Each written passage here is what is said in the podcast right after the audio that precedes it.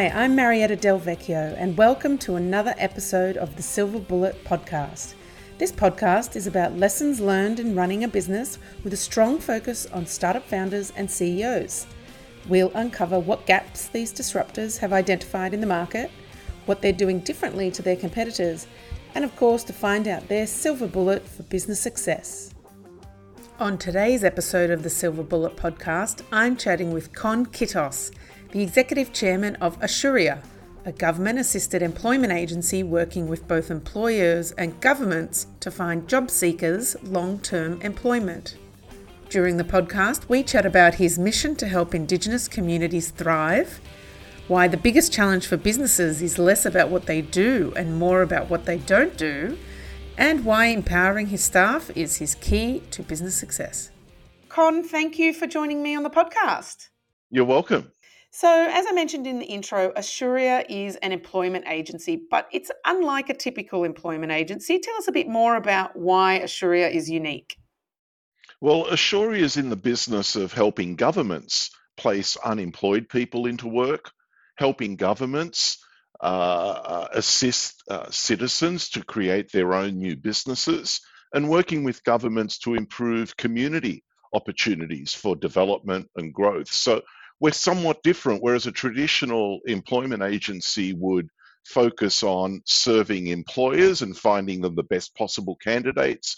We work on serving government, employers, and candidates to come together. And so, just to clarify, that's not necessarily finding people roles within government. You're working with those government agencies that are helping the unemployed job seekers. So, somebody who perhaps is on job seeker specifically um, or receiving the dole and they need assistance to find employment. Would that be right? Correct. Governments around the world invest time, energy, and resources to help the unemployed move from unemployment to employment. And increasingly, governments around the world are turning to providers like Asuria to assist them to do that. So, yeah, you're spot on, Marietta. Our work is all about helping the unemployed move into employment and coming off social security payments. Yeah, I can imagine that's a really challenging industry, and I'd love to dive deep a little bit deeper into that in a in a moment. But tell us a bit about the process from first touch, let's say, to employment for somebody who comes in and says, "I need your help." First up is all about getting to know the job seeker, understanding their background, their interests, their strengths, uh, any challenges they might have in re-entering the workforce, so that we can then build a customized program to suit their particular needs. See, there's no really one cookie cutter approach to human services.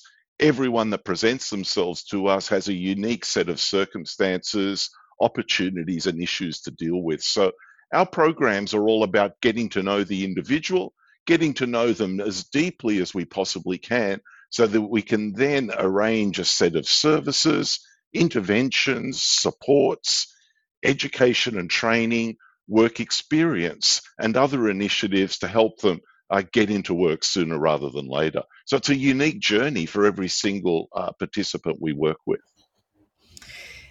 In a typical employment journey, um, a, a, recruiter might look at a person's experience and then place them in, a role where the employer has stated that they want that experience. But do your the, the people you're trying to find work for they have sort of probably more complex backgrounds and more more challenging um, stories and and it wouldn't be i imagine quite so straightforward can you give us a little bit of insight into some of those differences and challenges sure. Um, it's an interesting uh, question uh, and uh, it really I'll, I'll start by saying it really depends on the economic environment we're in because when we have environments that have relatively high unemployment, um, there are more and more people then on the market looking for work that have experience, skills, qualifications, and have and are very close to the workforce. That is, they've got very few barriers to enter work. Um, and then on the other side of the spectrum, there'll be periods when we have really low unemployment like we do today. And those people that are closest to the workforce have got have all, are, are already in work. And those that are left, uh, what we, uh, those that are left often have more barriers to enter the workforce or are further or are further away from the workforce. So, depending upon where we are in the economic cycle, we might have uh, uh, uh, many job seekers that are close to the workforce and or many job seekers that are further away. So, right now, uh, not only just in Australia, uh, but globally, there are economies with record low unemployment levels.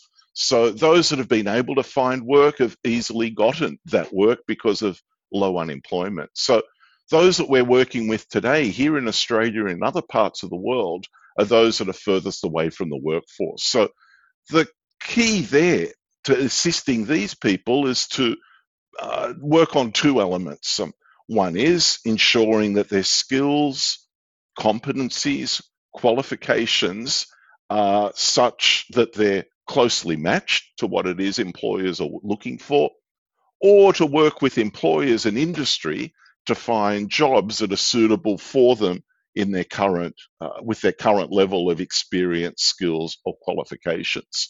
So um, uh, we can spend a lot of time unpacking uh, how we do those things, and I'm happy to do that with you. But I thought it's important to focus at the top level first, and then we can start to drill down with you. Sure. You may have already answered this, but I'd just give you another opportunity if there's anything else you wanted to share. How is Asuria different from other employment service providers? Sure, great question as well, Marietta. I think the biggest differences between us and other organizations is that we utilize some of the most up to date principles from cognitive and behavioral science. Um, we work with leading universities and academics around the world to uh, better understand uh, uh, our job seekers so we can build the right solutions for them.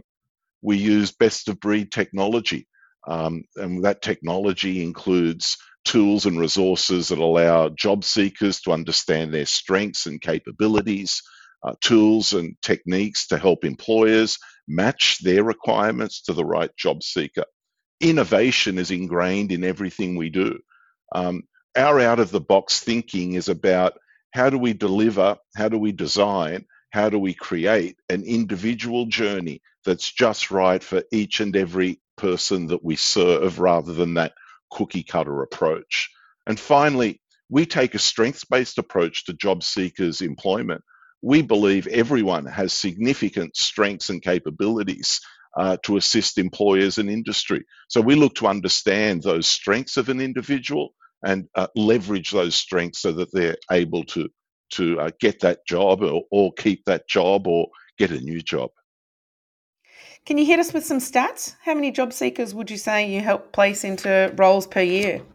Oh, over 10,000 uh, a year in the last year, and that number's growing as we expand into more and more countries around the world. Recently, we opened uh, our doors in Sweden, and today we serve thousands of job seekers in Sweden. We have an emerging business in the Middle East that's helping more and more people in that part of the world. And our joint ventures in other parts of the world are helping tens of thousands of job seekers move from unemployment into employment. We also help thousands of com- uh, people in remote communities across Australia in our joint venture partnerships with Indigenous organisations, in which Asuria is a minority shareholder. We empower through our minority shareholding local Indigenous organisations to serve their own people and communities. And through those programs, we serve thousands of, of more citizens uh, right across remote Australia. That's really fascinating. It's not an area that a lot of people operate in. Were you always working in those remote communities, or has that been a, a new venture? And what made you decide to try and tackle that space? Uh, the remote community and the First Nation space is something that's really close to my heart. I've had 20 years in working in this industry, and of course, we all know that the gap between economic opportunities health opportunities, job opportunities, uh, well-being uh, is between white Australia and Indigenous Australians is is not closing. Um, And I've been on a personal mission to make as much of a contribution to closing the gap as I possibly can. And the thing that stood out for me um, as I've looked at this space for many, many years is that um, there are a lot of white fellas like me uh, running businesses trying to serve Indigenous people in their communities, uh, flying in and flying out to do that. Um, uh, bringing in expertise from outside the community into the community, deliver a service for a couple of weeks or months, and then fly back out. I don't think that's been the answer. So I'm working on changing the paradigm. And I believe the paradigm, shifting the paradigm from organizations like mine that have been traditionally delivering these services in a fly in, fly out nature, I'm shifting the paradigm to uh, investing in locally owned Indigenous organizations and giving them the resources, the financial capability, uh, the investment, so that the, they can go on and deliver more localized solutions from a local provider in their communities. And we're, we're seeing, as a result of these investments into Indigenous uh, organizations, uh, I'm seeing capacity development now. So I'm seeing that my investment is building capacity in these organizations to create their own localized solutions. And uh, I plan to, over the coming years, as these organizations become stronger, to start t- uh, dialing down uh, my ownership or my minority ownership of those organizations. And in essence, uh, walking away once the organization is up and running and capable of, of standing on their own. I'm really proud of that work. I think that work's going to be life changing for Indigenous people in Indigenous communities because for the first time ever, I'm seeing now these organizations have enough resource and capacity to deliver services to their own people. That really excites me. And I know I'm probably doing myself out of a job and I'm probably doing my uh, the industry, uh, the white fella owned industry out of work in these places. But I think that's great. I think if I can make myself redundant in those places, then that's a sign of success because those communities are now taking ownership. Uh, they're they're reinvesting the fees they get from government in their own communities. They're building that capacity, not just organizational capacity, but management and leadership capacity, back office services capacity. I think that's a game changer, and I'm on a mission to change the game in those communities. It'll mean that your job's done, won't it? Correct. Correct. Some people say that recruitment and you know personnel retention and that sort of employment space is one of the hardest elements about running a business. But you've made it your business. That is your business. And that's the space you've operated in in a long time. What do you like most about it? And what's what's the most challenging? Well, I like most about watching people grow, individuals grow through employment. I love, I just love watching people uh, uh, progress their careers. I I love people uh, when they're uh, sorry. I love watching people uh, just do that, uh, expand and explore their full potential. Um, but you know, it's uh, dealing with people is always tough, um, and we each come with our own sets of challenges and and beliefs and uh, approaches to life, and trying to keep everybody happy all the time is is is a tough gig, isn't it? So I, I've learned over time that, or the biggest challenge is that it's really hard to keep everyone happy all the time, and that it's pretty important to build cultures and environments that allow people to flourish and grow. And if that means that the place is not right for them because it's not the right environment to grow and flourish, then they need the power and freedom and flexibility to find the right place to do just that. So that's been my biggest lesson. My biggest lesson, my biggest learning has been create environments that allow people to grow. And if that means they need to find another place to grow, then they should feel comfortable and confident in doing that. And the organization should be comfortable and confident in allowing them to do just that. I love that. Um, tell us a little bit about your background. You've done a mixture of roles, but you've spent a lot of time in the employment services sector, as you said, 20 years or so. What initially sparked your interest? Well, I, I came from the IT industry back in the early 80s. I'm a qualified, I qualified as an accountant in 1981. And then I was uh, so bored. I really did well in my studies as an accountant, but I couldn't handle my first job. They sat me at a desk doing paperwork, and that really wasn't me. So I, I was I was uh, right in the days before the PC. I was playing around with uh, building my own PCs before the IBM PC or the Apple PC was released, and I got really excited about that tech. And in 1982, I decided to knock on the door of IBM Hewlett Packard and some other computer companies, and I pitched myself to them and said, I think I can sell this technology. I think I'd be really great at selling accounting systems on, and before PCs, we were selling accounting systems on mini and mainframe computers. So I landed myself a job in the IT industry, and I spent 20 years of my, or 15 years of my career working in the IT industry. Um, um, and during that time, I, I worked for a great Aussie company called the Computer Power Group. And in the Computer Power Group, uh, they had a division that were teaching programmers how to program. And it was the first global uh, business, it was the first business that used e learning back in the early 90s. And e learning was delivered then off this big mainframe computer to computer power graduates around the country. Um, and I was responsible for running part of that division. So that was my first insights into like education and training and the merger of technology with education and training.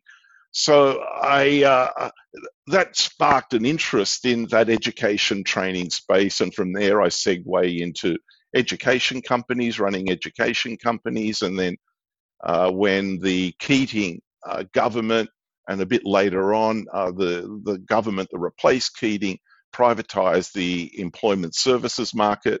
Uh, I entered that space with my previous employer, um, the Angus Knight Group. So I sort of segued from uh, edu- uh, IT, education and training using IT into education, training, and jobs. And uh, with Angus Knight, I joined them in 1998, and over the next 11, 12 years, we became Australia's largest privately owned provider of employment services to government in this space.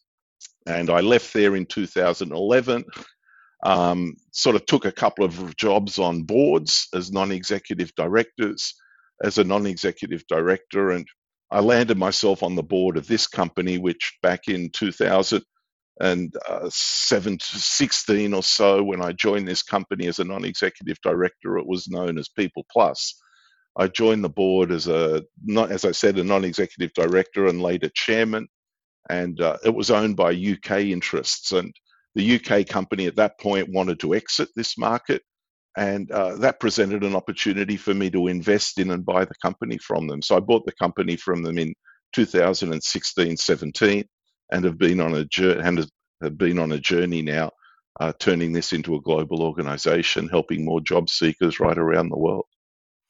Tell me a little bit about um, when you joined, um, and you know when it was People Plus, and were executive chairman, because you you turned you sort of turned the business around, didn't you? It wasn't profitable, and now it's extremely profitable and has landed what is it half a billion dollars of government contracts in the last year? Yeah, correct. Um, a bit over a year ago, we were awarded over half a billion dollars of contracts with the Commonwealth government, and we're delivering those contracts now. Um, interestingly, this company uh, had never made a profit. Um, they'd been in Australia for over uh, eight years, nine years, and had never made a profit. In fact, had lost over 35 million Australian dollars in uh, uh being this UK company trying to operate in Australia. In fact, they interviewed me for the CEO job after I left Angus Knight, and I failed the interview. They didn't hire me as CEO. Um, That's uh, interesting. That, very I interesting. I, I, we're going to need to come back to that. We're going to sure, come back to that. Sure, they didn't hire me. I, I, I didn't succeed in interview. Um, and then a year later, they called me and asked me to come on the board as a non-executive director. At that stage, they had an acting CEO. They still didn't want to hire me as CEO. They were still losing money.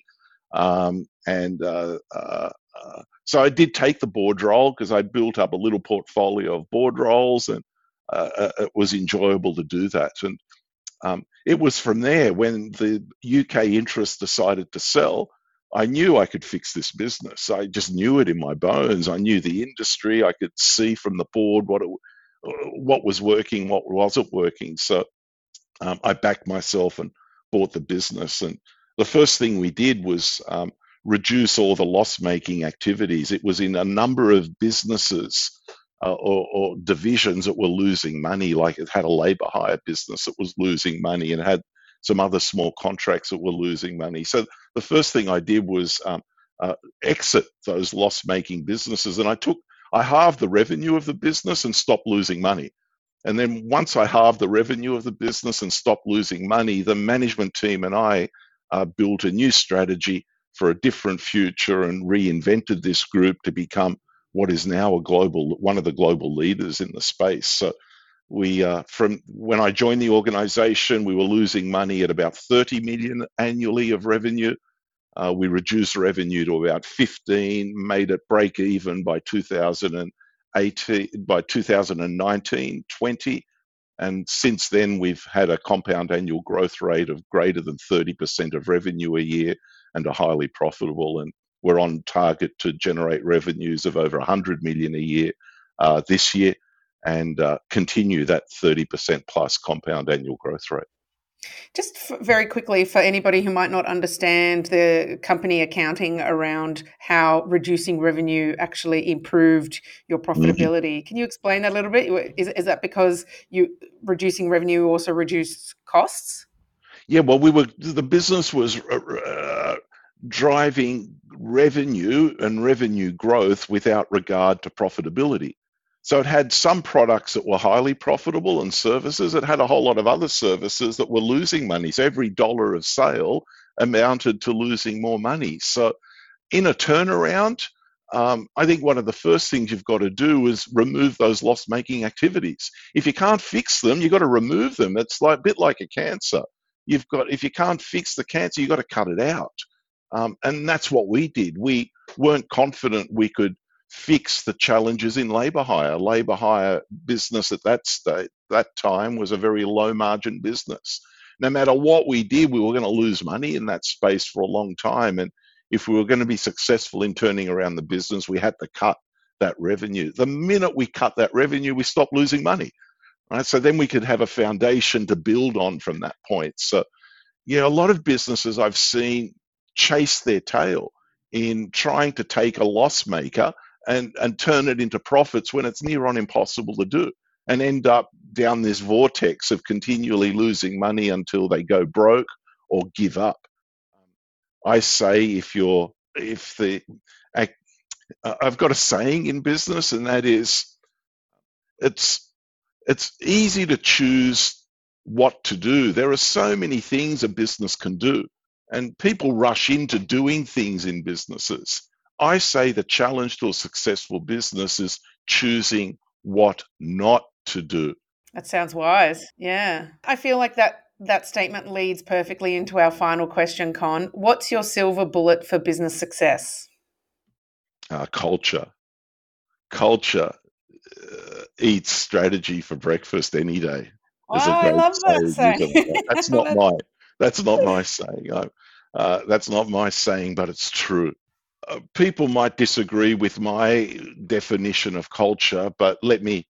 Uh, I, I, struggle to find a single definition of culture anywhere in this in this in this in this space. Um, uh, but let me give you my sense of culture. Culture in an organization is uh, all about how we deal with each, how we treat each other in the business, how we go about working on problems together, how we go about working together generally. And the culture of an organization sets the tone of the business and how it presents itself to the market. It sets a tone of how we deal with each other in the business. I say great cultures in a business empower people to make decisions.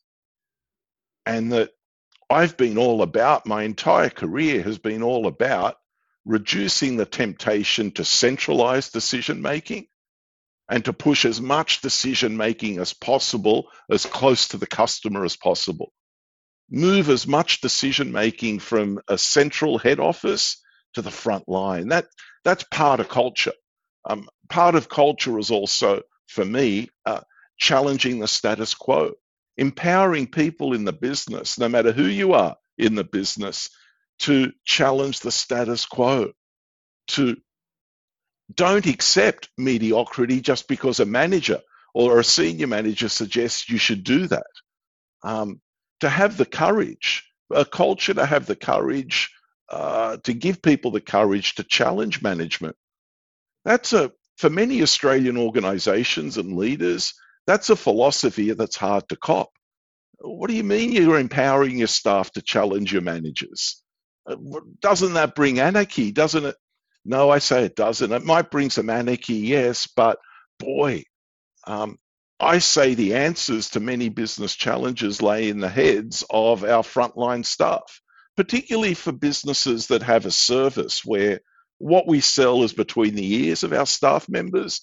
If you've got a business that has products on a shelf, well, that's a very different sort of business to a business that sells a service where the service is based on the knowledge, skill, and capability between the ears of your staff. I, I say a business needs to empower those staff to do the best job possible, and that includes challenging the status quo. I think giving people an environment where it's safe. Uh, too many organizations have managers and leaders that um, are not open minded, that that don't allow a fostering of ideas. Let me give you an example. I know too many businesses, I know too many managers that love the saying of what goes on in our division stays in our division. Don't you, you know, you've heard managers talk about never take your problem outside of me. If you've got a problem, come to me. Don't you dare take it to my boss. And I believe those sorts of attitudes in this in this environment just limit company potential. I surely believe, and we have now over 800 staff. All the staff know my phone number. All the staff can access me. All the staff in the business have their managers' numbers and are empowered to talk to anyone in the business whenever they need to. So if there's a problem to be solved, let's say a staff member has a problem. Well, sure, go to your manager to solve that problem. But if your manager can't solve it, go to someone else who can. And a manager in the right sort of culture shouldn't be offended by that, shouldn't be upset about that. Um, so there's some glimpses for you into what I think creates a powerful culture and why I think culture would beat strategy for breakfast any day because these sorts of powerful cultures can just spin on a dime really, really quickly because their staff are empowered and their staff can challenge the status quo and staff are part of a bigger mission and vision because they can talk to anyone in the organization that can help them solve a problem or a challenge. Well, Con, I think you're bang on, and I think there's a number of companies and industries out there who have high, high turnover, and they could most certainly take a leaf out of your book. Thank you so much for joining us on the podcast today. You're welcome, Marietta. It's been my pleasure. Thank you for having me.